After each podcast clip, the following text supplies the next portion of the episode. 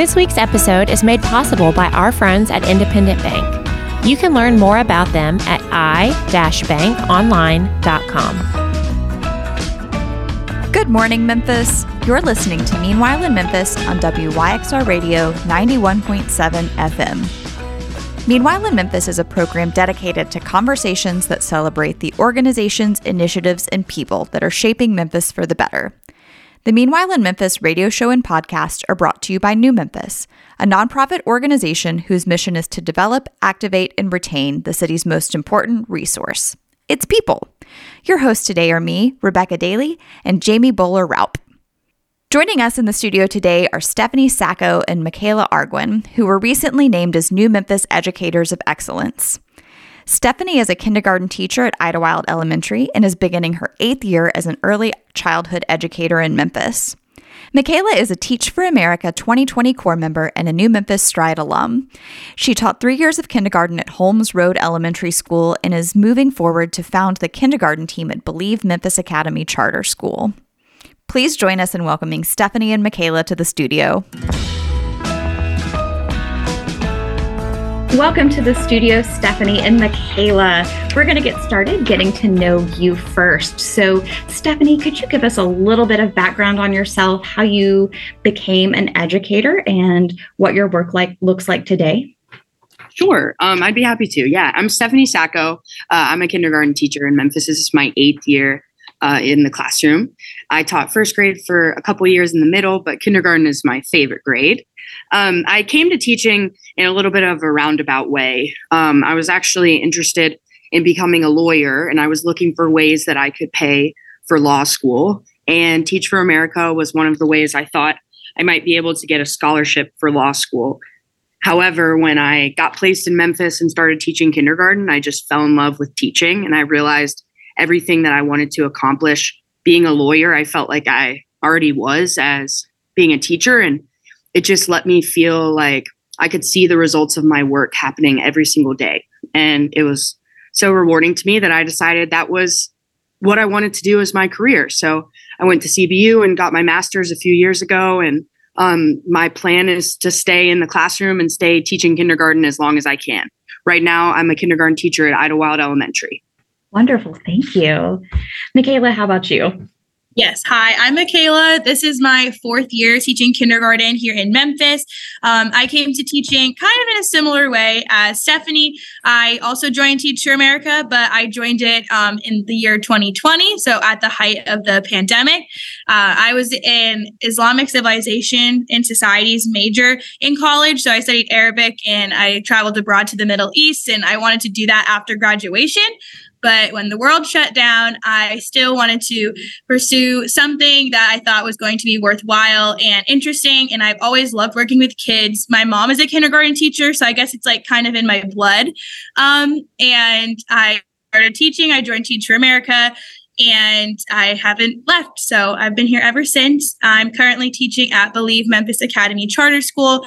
I was previously teaching at Holmes Road Elementary School, which is where I won um, the Educator of Excellence Award for.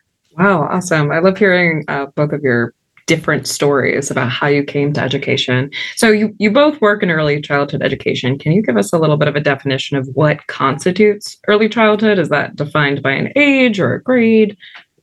I think it probably does vary based on the speaker. In my mind, and sort of at our school, we think of early childhood normally as being K or kindergarten, first grade, and second grade. However, there's as grades get more and more rigorous, there's definitely a push for um, second grade to become bunched in with third, fourth, and fifth grade in elementary school. So sometimes it's just kindergarten and first grade as early childhood as well.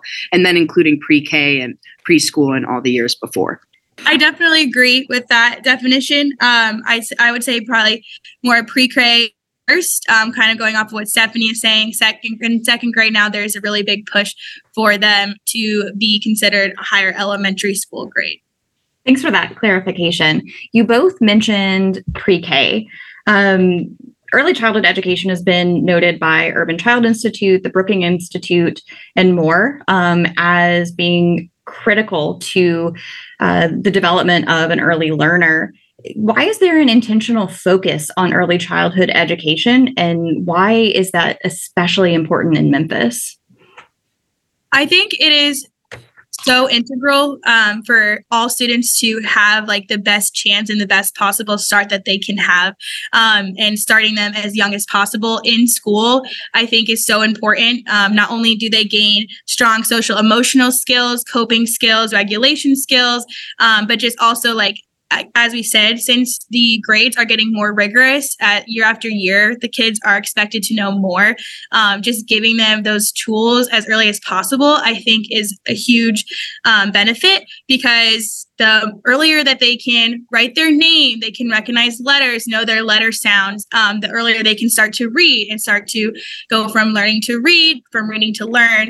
Um, and I think just like having that exposure again, like kindergarten is such a big year for social development, developing those skills of talking to people, sharing their emotions. And I think the earlier that they can do that and start interacting with other kids, I think is so uh, beneficial.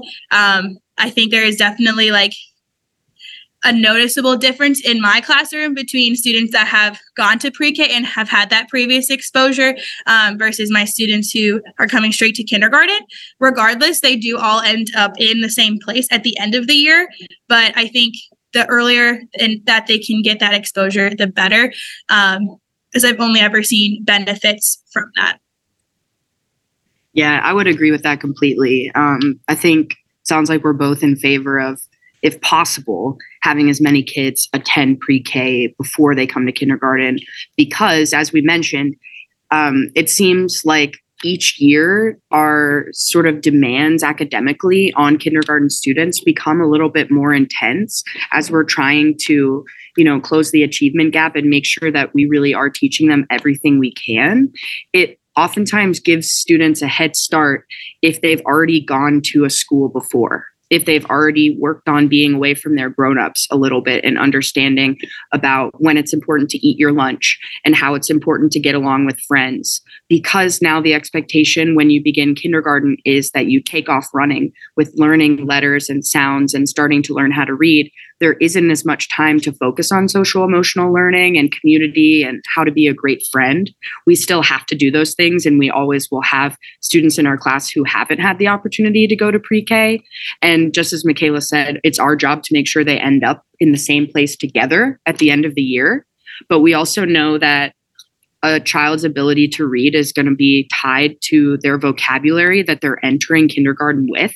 And so when you're going to pre K, or even if you're going to a daycare, or even if you're learning at your home, if you're doing explicit vocabulary instruction, if you're asking open ended questions about books that you're reading together, it's going to set children up to be more successful because they'll be able to comprehend the words after they decode them. Stephanie, you mentioned a lot of the benefits, and Michaela, you as well, of having access to these opportunities before children get to kindergarten, but can you help us understand what some of the barriers are that some of your learners may face that are preventing them from accessing some of these, you know, elements of success? Sure. Um, one barrier I would say is just if your family is able to get you to a pre-K. Mm-hmm. Um, a lot of times there aren't as many public public pre-K options. And so, um, even if there are, you still have to have transportation to get your child there every day and to pick them up from there every day. Additionally, some parents are needing to be at work during this time. Um, other parents might be new to the area and not know about school yet and are only sort of getting around to it once children are turning five and are thinking about being ready for kindergarten. Most parents are um, trying to do things at home all the time that are, you know, making kids think about the world around them and practicing. But at the same time, there are a ton of barriers that are outside of every child and every grown-up's control that still affect a children's ability a child's ability to be successful in kindergarten they have to do with socioeconomic uh, level. They have to do with being a part of a marginalized group, and they have to do with sort of the scarcity of uh, what I would say is really effective early childhood education, like in a Head Start program. Those aren't available to everyone everywhere, and they're trying to expand it as much as possible. But um, I would say those are just a few of the barriers that come to mind right away. Yeah, I definitely agree with Stephanie there. I think like the biggest barrier is access. Um, even in Shelby County schools, not every single school has a pre-K. My old school did have a pre-K, but in it was not offered to all of the other like schools in the area. So all of the elementary schools in our one area would come to our one pre-K. Um, but obviously that isn't um, feasible or realistic for a lot of parents because if their children are going to the other elementary school that's closer to their house, they're not going to maybe be able to bring their child to a separate school for pre-K. And pre-K also dismisses earlier than kindergarten, at least in from my experience. Um, and so that's another barrier too, because if you need to set up multiple pickup times, you can't be everywhere at once. So having multiple children does also impact that because you have multiple different things to make sure that um, are falling in line and falling into place. Um, so I definitely think a lack of like adequate pre-K programs, um, just like numbers wise, is a huge barrier.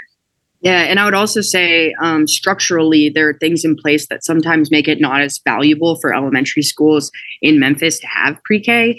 Um, it's difficult whenever you're doing a pre K setting because there are a lot of regulations that are different from a K to five classroom, uh, specifically talking about ratio of adults to young learners when they're under the age of five. Additionally, pre K numbers don't count towards a school's enrollment, which affects um, which affects a lot of different things about the school. And so when all of the elementary schools are making sort of decisions about where they can put their resources, there aren't a ton of incentives in place for them to have a pre-K. There's a lot of uh, barriers, perhaps. So you've mentioned quite a few barriers, and of course, the biggest being access. Um, what work do you see being done to create some solutions for these challenges? Or if you don't see it being done what what could you recommend as Stephanie mentioned, I definitely think the Head Start program, while again not everywhere, I think is extremely beneficial. Um, and anywhere that they're trying to expand that program, I think is going to have enormous benefits um, for those school age children. But I think, at least from my own experience from having a school that had pre-K, um, we did do a lot of um, reaching out and outreach, trying to uh, recruit and enroll as many pre-K students as possible. Um, but other than that, I'm not quite sure how else we are actively tackling the barriers at the moment.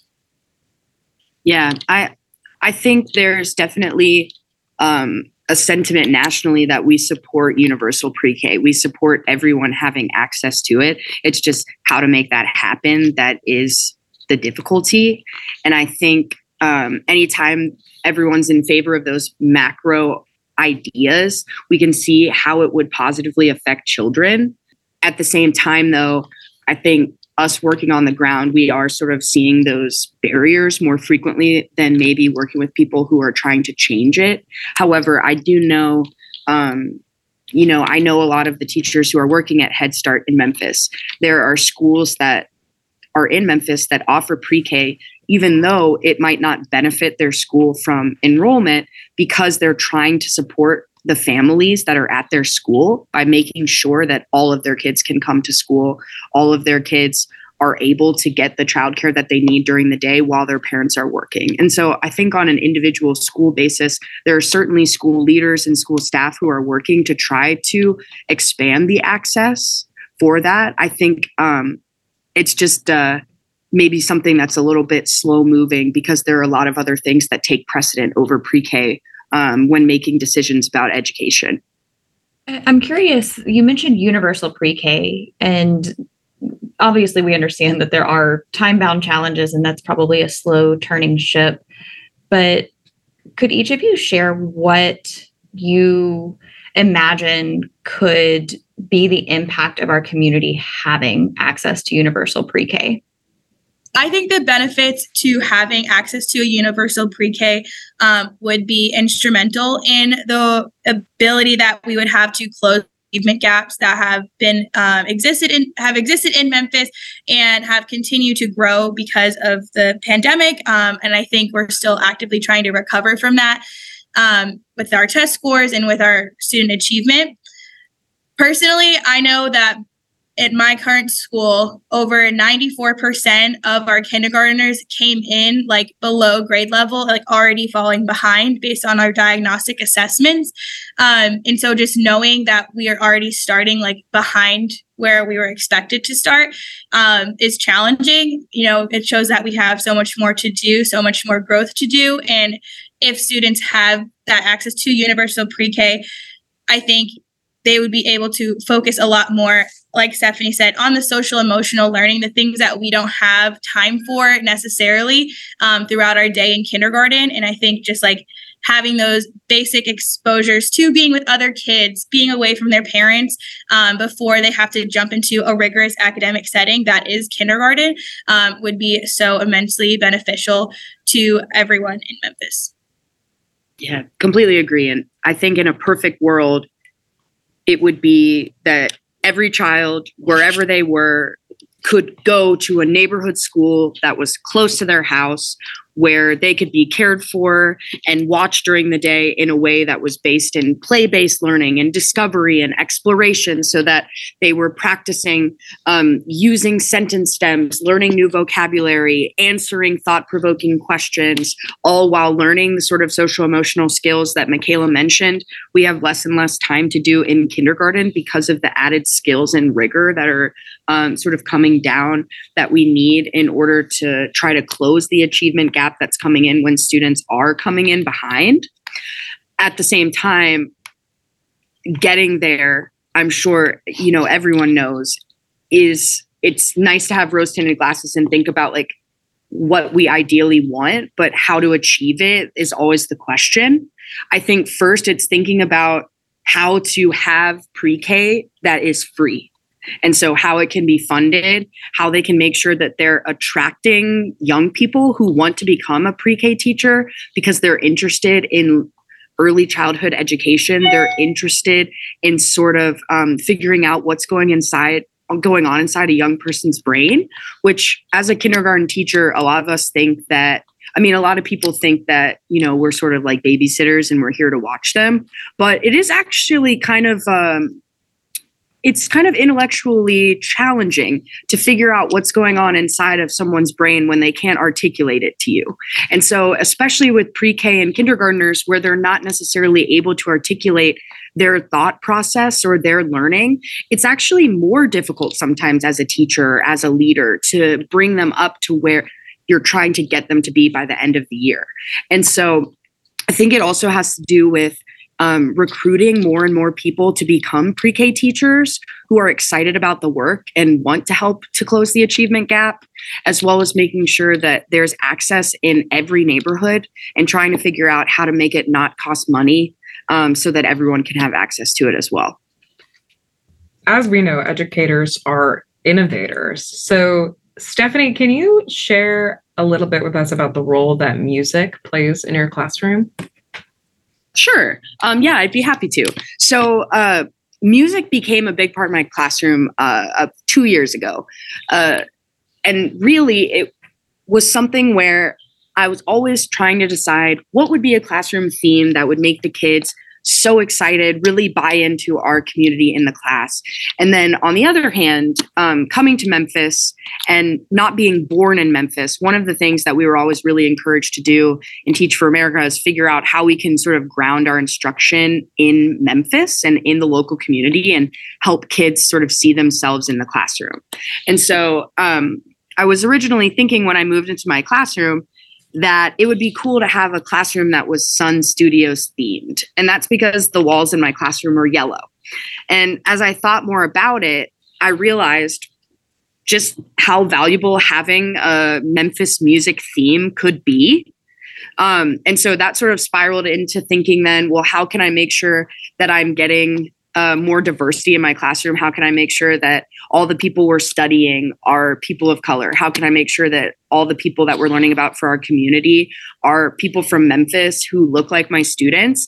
And it led me to coming up with the idea to have Stax records as our classroom theme. And uh, I tried it last year and it ended up being such an incredible unifier for our class. All the kids are going home and teaching their parents about Carla Thomas and Booker T and the MGs, and they're asking Alexa to play Otis Redding, and they're going downtown with their family and seeing like the BB King sign on Beale Street. And um, so it's just been something where one of my hobbies is sort of looking around YouTube for the raw footage of all of the performers. And then um, each morning we'll watch one video of a different performer, and that performer will also be the record of the week. And so we have a record of the week and we have a record player in the class where we'll do a different Stax artist each week. And so we'll watch them on YouTube, learn about their biographies, read read aloud books about them if there are any available. A lot of times there aren't. And so um, back to kind of having to innovate, uh, I feel like a lot of what I'm doing is just figuring out how to take the incredible history of Stax Records and the political and economic and social movements in Memphis that were happening during the time of Stax and making it appropriate for five year olds and six year olds so that they can be excited about where they're from and also get excited about music and the arts as well. What an energizing experience for a classroom. yeah yeah it's been it's been great. And um, it all really stemmed from just the idea of having records as a decoration but then thinking the kids won't know what records are unless we actually have a record player. And so from there it just sort of became um, such a rewarding theme for me not only to see how excited the kids get but also for me to be hunting down lots of Stax records every time i'm at a thrift store or um, now i have students you know who are who are asking for their parents to take them to Goner Records so they can look through and try to find a record of their own or asking for a record player for Christmas. And so um, it ended up just being something that was clearly such a perfect choice for the class and something that I want to keep doing for a long time. That's an incredible level of community connection. And, you know, the the way in which you are bringing energy into the classroom, um, which is so often a space that you know could lend itself to being full of stress and challenges. Um, I'm curious. Um, I'm going to ask each of you, and we'll we'll start with you, Michaela what keeps you energized in your role? We understand that education has a really high level of burnout and would love to understand, you know, what within the classroom is energizing you as well as what in the community is energizing you. I think number one answer for me is my students. Um, they just bring so much like light and joy into my life even on like the most difficult days like they are just so happy to be at school they love being at school um, they are just so sweet like at the age of five they like always are telling me that I'm the best teacher ever and just like hyping me up even when I don't feel like the best teacher ever. Um, but like they believe in me so much and I believe in them so much. And I think that's like so powerful. I think that's something that's so great about kindergarten is that they are so excited to learn and they just like love being at school. And so i really like lean into the fun and like their joy um, and try and make everything as fun as possible. We celebrate like every single holiday. We today we did like an apple tasting. We picked our favorite apples to celebrate fall and they're doing to the pumpkin patch on friday and we're going to dissect their pumpkins and see how many seeds are in them and just like really just like leaning into like the fun and joy of being five years old um, and making it like educational at the same time um, so definitely my students keep me energized. I love them so much. Like my last class last year, I made such a special connection with them. Um, I met them at the park um, after their first week of first grade, um, and we all hung out at the park and had snacks, and we played on the playground together. And I talked to them about like first grade and like their new teacher, um, and they still text me, and like I'll text them happy birthday and call them on their birthdays. Um, so just like those connections that I know like will last much longer than like the 180 days that they're in my classroom definitely like keep me going. And also just like seeing their growth and celebrating their wins like coming in not being able to write their name to like writing a sentence and like reading at the end of the school year um, is definitely like what keeps me going on like the hard days like i know it'll be so worth it and it's just like so rewarding and meaningful to be a part of their lives um, I know everyone remembers like their kindergarten teacher. So while that's a lot of pressure, um, it's also like an honor to be their kindergarten teacher. Like I'll always remember them and they'll always remember me. Um, and I think that definitely keeps me energized and keeps me going. Um, and just like being involved with their families, having their siblings, um, just like being involved in the community. Like I said, going to the park with them, hanging out with them, um, like hanging out with their parents and just getting to know who they are. Like I got invited to a birthday party today for this weekend. Um, just, yeah, just my students and their families keep me going. Stephanie, what about you? I would definitely say that's my number one thing too. I think kindergarten is the ideal grade for both of us because it sounds like we get uh, most of our energy from the excitement and joy of our students.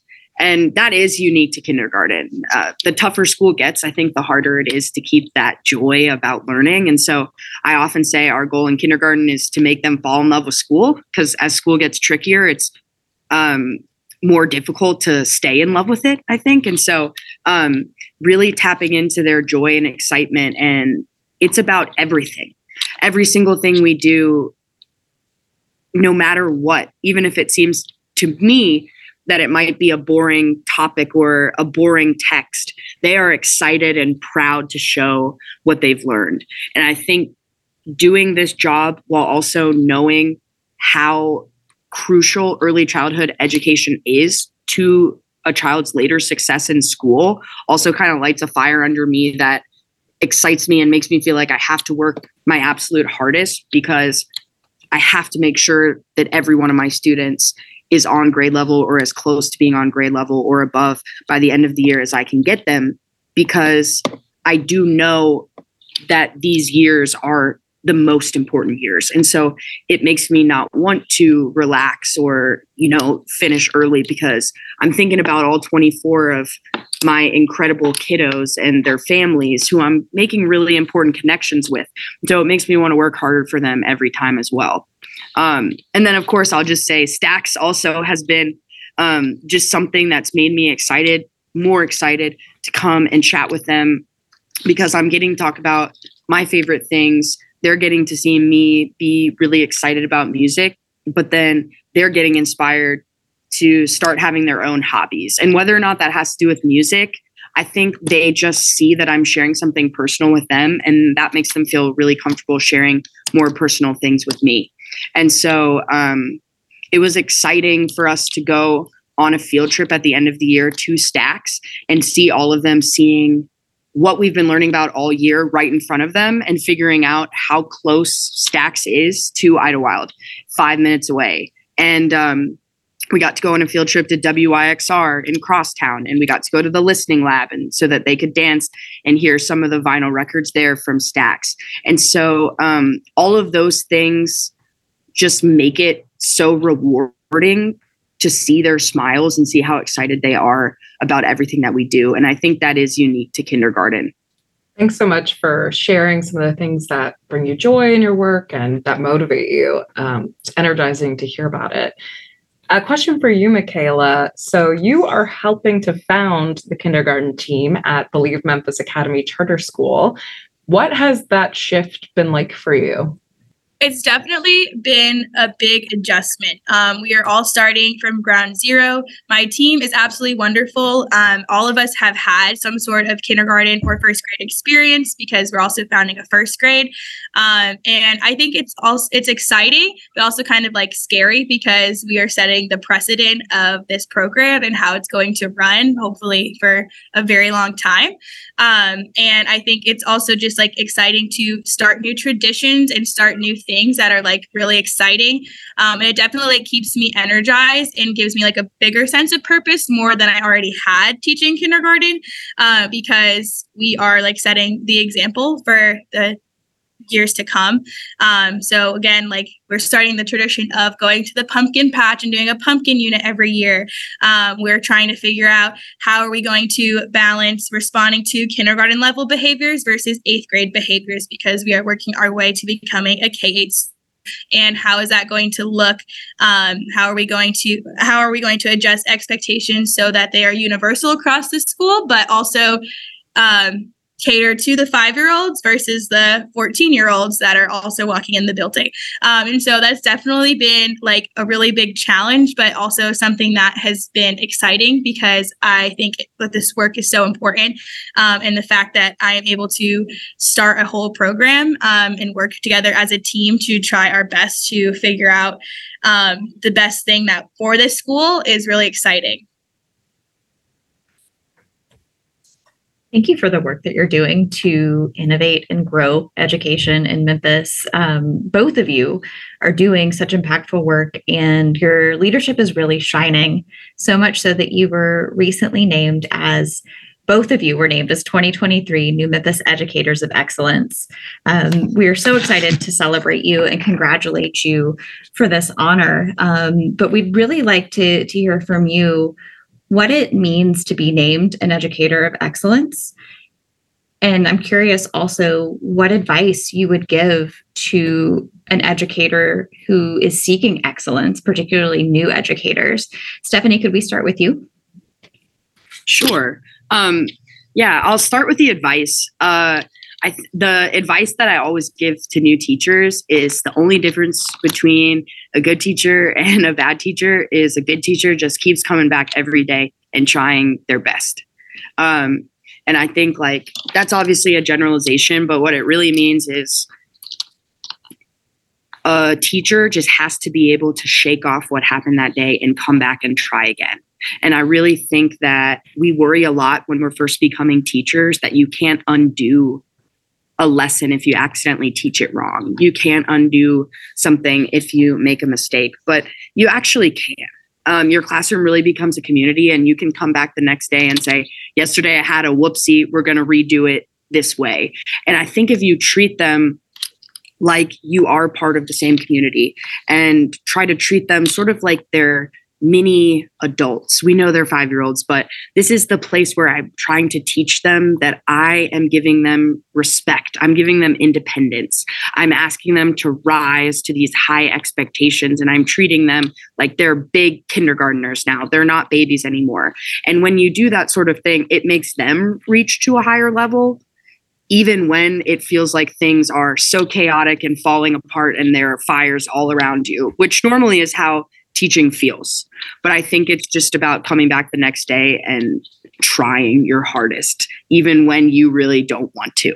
Um, I would say for winning the award, it's been such an incredible honor. I still can't believe that I was even nominated, much less um, won. But I think there are so many educators who are excellent around Memphis. There are so many educators who are excellent at my school at Idlewild. And so I would just say, um, to anyone who is seeking excellence, just keep trying. If you just keep trying, the more and more you do it, it's going to become second nature. And eventually, the things that seem impossible will become possible as long as you can stick with it. And I know that's easier said than done. But for those who are really passionate about it and can battle it out, I think just knowing that there is a light at the end of the tunnel, um, maybe after three years or four years or five years, um, where you'll really feel like, okay, now I'm actually I've got this now and I know what to expect and I can keep moving forward. And I think when I first started teaching, I felt like that would never happen. But now I can say I, I, think it has. I definitely feel chaos and I definitely feel stressed every day when I go home from school. But again, sort of like the joy of kindergarten and our grade makes it worth it to come back the next day. Yeah, I couldn't agree more. Going off of what Stephanie said, I think like finding the small victories in every single day is so important because not every day is going to be excellent. Not every day is even going to be good. Sometimes there are going to be hard and challenging days, but finding those little small moments of victory, even if it's just that, oh, my student remembered to put her name on her paper today for like the first to tell her she just did it on her own. Like finding those little small moments to show that to yourself that what you're doing is important and valuable, um, I think is what will keep you going, especially at the beginning when it's so overwhelming and stressful. You have no idea what's going on and you have to make it look like you do um, and just kind of rolling with the punches. And i think another thing that goes with that is like being consistent I think it is so important in every level of the classroom to have consistency, to be consistent in your routines that you put in place, what you ask students to do, how you ask students to do it, how they line up every day, how they sit on the carpet, like just those basic expectations, I think can make your life so much easier, especially as a new teacher. Um, additionally, being consistent in like your reactions to students is going to help build your trust with them and build your classroom community. Like if you are consistently responding to the same behaviors in the same way, regardless of the student or how many times that behavior has happened, it will help with your behavior problems immensely.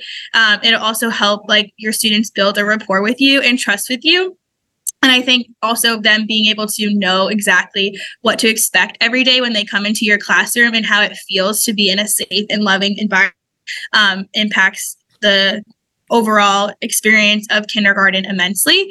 Um, and I think that can be said across all grade levels. So that's definitely my advice that I would give. So finding the small victories, consistency, and our school's motto this year is beat yesterday. And honestly, I love that so much because even if you come in and you do like something 1% better or you do or you switch something up and make it 1% better than the day before you're still beating. Yesterday you're still striving to be a better teacher each and every day even if it's like the smallest thing. Like i remember to change the date this morning on the calendar you know like just beating yesterday finding the small victories i think is really important especially as a new teacher um, and as far as what it means to me to me win the Educator Excellence Award, as Stephanie said, like I think it is an incredible honor. I still like am kind of in shock. Like I kind of had like imposter syndrome at the award ceremony because I am like the person, the one of the youngest people to win the award this year, and also one of the newest in education. And so I was like kind of shell shocked that I even had this opportunity. Um, and so I think it's an incredible honor, and it definitely has kept me motivated and energized. And um, it kind of like confirmed in me that like teaching is not only my passion but it's what i'm really good at doing and it's what the world needs me to do right now is teaching kindergarten. Um, and so just like continuing in that journey um, and seeing where it takes me. A question for both of you this time starting with michaela. What makes you hopeful about being an educator in memphis I think what makes me hopeful, well, there's so many, but again, going back to just like my students um, and seeing them thrive in first grade and beyond, um, and just seeing them continue to grow has really made me so hopeful. Like every year, I get to see them move up and be big first graders and big second graders, and like see them continue to for- perform well on their assessments and just grow and thrive um, based off of like the foundation that we created in kindergarten. I think that is so important and so special. Um, and just like watching them come back to me and showing me like the stories that they could read. And now that I'm in a new school, that doesn't happen, but I, my parents are still the parents are still reaching out to me and texting me and saying like so and so read her very first Pete the cat story on her own today like she's so excited um, and she wanted to send you a picture and a video uh, just those things make me so hopeful for Memphis and the community that we're growing here um, in my kindergarten classroom and just pushing them on to the brighter bigger and better things in the future. And i just like can't wait to see what they continue to accomplish as they get older. So i think when i think about what gives me hope uh, it also will always come back to the kids. Uh, every year i have an incredible class with so many incredible personalities and so many passions and so many interests. And when i see how much they love reading, when I see how proud they are to write their first sentence or to do their first experiment or to explore, it brings me so much hope for what they're going to grow up to be. And I think my job is to try to help them, to help their grown-ups basically put them in a situation where all of their biggest dreams for their kids can become possible. I see myself as sort of the person who's here to be the caretaker of their kids during the day and to take what they wish for their kids and try to make it happen while they're at school. A lot of times that means their kids are on grade level or above grade level. Sometimes that is parents have goals for their kids to become a better friend, to have lots of different types of friends, to become more brave, um, to become more honest, to become more principled. And I think every time one of these things happen, it instills me with so much hope. And I still come back to the idea that I think kindergarten is the grade that is the most full of hope because it is so easy as a teacher in kindergarten to see the changes happening right in front of you. And I also agree that having students come back later, watching them as they grow up, and then having them come back later when they are able to tell you about more intense trials and tribulations in their life than maybe um, what's making them sad when they're five years old, you can sort of see how that connection has lasted between you and your student, even after they've moved up into higher grades. And so that gives me hope as well that they'll always see me as a resource where they can come back and ask me for help for book selections, ask me for a letter of recommendation if they need help when they're going to a middle school or a high school, but also just to know that I'm someone who's always going to be in their corner and for their grown-ups to know as well that I'm going to be someone who's in the corner for their family. It gives me hope when families feel like they can open up to me and sort of ask me um, for help in any way that they might need as well. And so I think it really just what brings me hope is the relationships I have with the kids and the relationships I get to have with their families as well. It's so beautiful that you're building a culture of lifelong learning. And I'm curious if there is a classroom lesson, a kindergarten classroom lesson that we as grown-ups would benefit from having a bit of a refresher course in. Yes, definitely. um, I would say there are a ton. You know, um, at another school in Memphis that I know about, the kids do studies about different virtues every month, and the teachers and staff do studies about the same virtues every month. And I think that's a really good sort of picture of in a perfect world, we would all be t- talking about how to be a better friend people, how to be a better helper to people as grown-ups. And um, it's oftentimes our youngest kids that are thinking how to explicitly teach how to be a great friend, how to be a great helper. But those are certainly things that would benefit a lot of grown-ups as well. I think really what it comes down to is I think the most important lesson in kindergarten that could help a grown up is the idea that every kindergartner is trying to help out everyone else in their class. And I think um, there are certainly spaces in the community where that's how everyone is oriented as well. But in kindergarten, you can see how much they're bought into the idea that they just need to help each other because they're all in it together in the same class. And I think if we thought about that more, um, you know, within uh, streets, um, within neighborhoods together within um, communities like outside of schools and PTO organizations if everyone felt like they needed to help a little bit more uh, when people are in need. Obviously, that's a sort of rose tinted glass statement to say, but that's kind of the joy of kindergarten as well. Is we do have the luxury of sitting back and thinking, in a perfect world, how would we act? And that's a lot of times what our classroom becomes because of the structures that good kindergarten teachers put in place, you can make it so your kindergarten class is almost a perfect world where everyone's being kind to each other. And if not, then the community is asking them to fix their behavior and be kind next time so that they can continue to be a part of the community. And I think that is um, sort of a, a great thought, even if it's not necessarily totally possible for grown-ups. Yeah, I definitely agree with that. Kind of going off of the same vein, I think like the most important lesson that we teach in kindergarten every single day is just being empathetic um, and understanding where like another person is coming from. Um, my students do that almost every single day. One of my kids, like he broke his arm on the playground, and everyone in my class was so concerned about him so nervous for him so scared for him.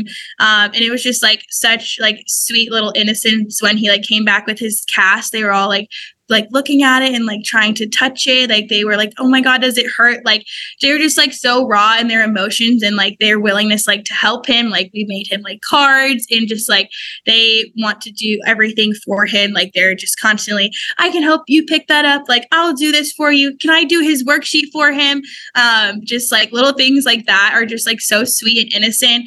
Um, and just like teaching them to like care deeply for others, um, I think is so important. And I think all adults can learn from that as well. Just learning, you know what, like everyone's going through something and we're all trying to remember that and all trying to show empathy give grace to each other. Um, same thing with kindergarten. They're learning to give grace to each other when we have when we have big emotions, when we have meltdowns, we're learning to give grace and empathy to that friend and trying to help them regulate their emotions again, teaching them, you know, it's okay to step away for a second and take a deep breath before we explode. Um, it's okay to take that time to settle down and reflect um, and just bring yourself back together. Um, and I think sometimes in the world of adulthood, everything is like so fast paced and go, go, go. Um, it's nice to remember that it's okay to take a second to breathe.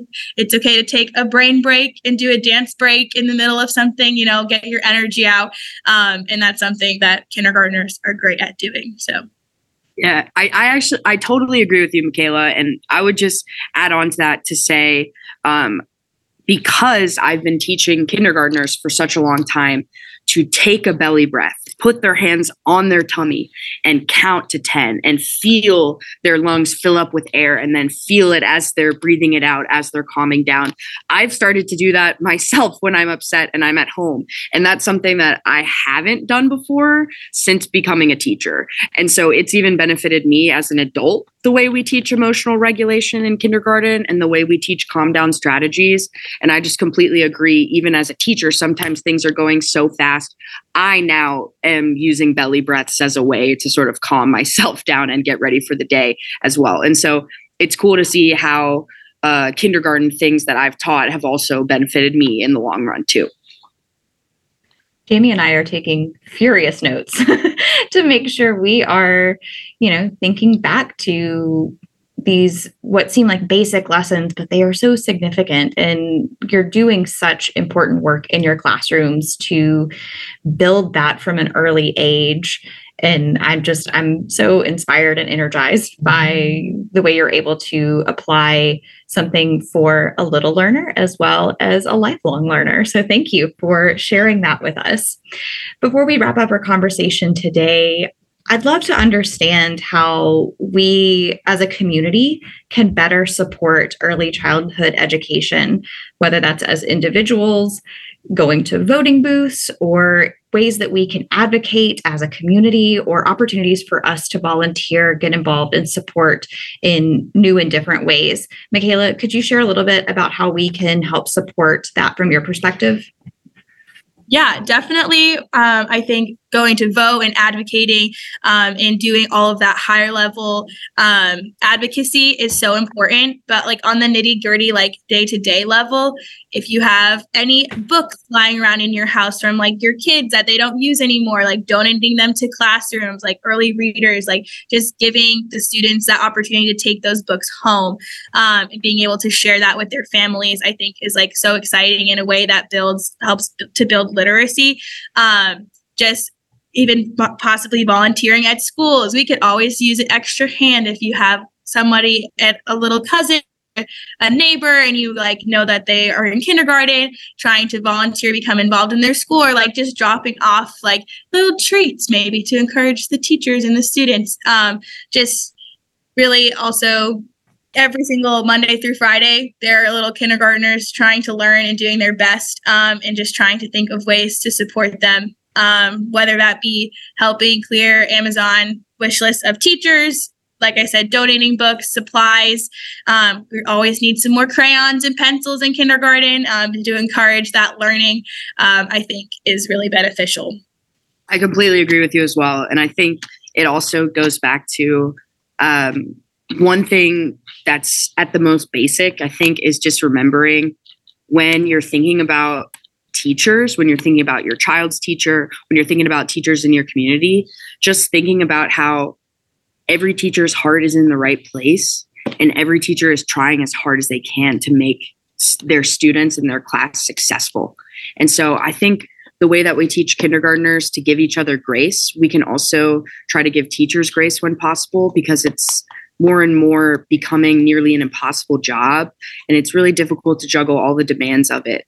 Um, so I think supporting teachers in every way you can, and it seems like the Memphis community does that in large part. And um, it also just comes back to continuing to advocate to expand quality education access to everyone. So, voting for the people who are supportive of universal pre K, um, making sure that the representatives that you're supporting are someone who wants to keep funding schools, keep making sure that we're attracting quality teachers to schools, and also, as Michaela said, donating time or donating things to schools and to support teachers. Um, I think those are really the most important things, regardless of how a teacher is doing over the course of the entire year. I think small uh, small actions that show appreciation can really make a huge difference in finding the joy that we start teaching with and making it feel like you're accomplishing something and you're wanting to come back every day and keep working hard for it. Stephanie and Michaela, thank you again for the ways that you are working to build a brighter and stronger future for our community through education. We're so grateful for the time and effort that you and all the educators like you in Memphis are committing to take care of our littlest learners and our lifelong learners. Um, so, with this, we will bid you goodbye and just thank you, thank you, thank you. Yes, thank you. I appreciate you taking the time to talk with us. Yes, thank you so much. This was a great opportunity. Independent Bank is celebrating 25 years of sharing your stories, building your dreams, and serving you heroically. Find out how iBank can help you achieve your financial dreams at i-bankonline.com. Member FDIC.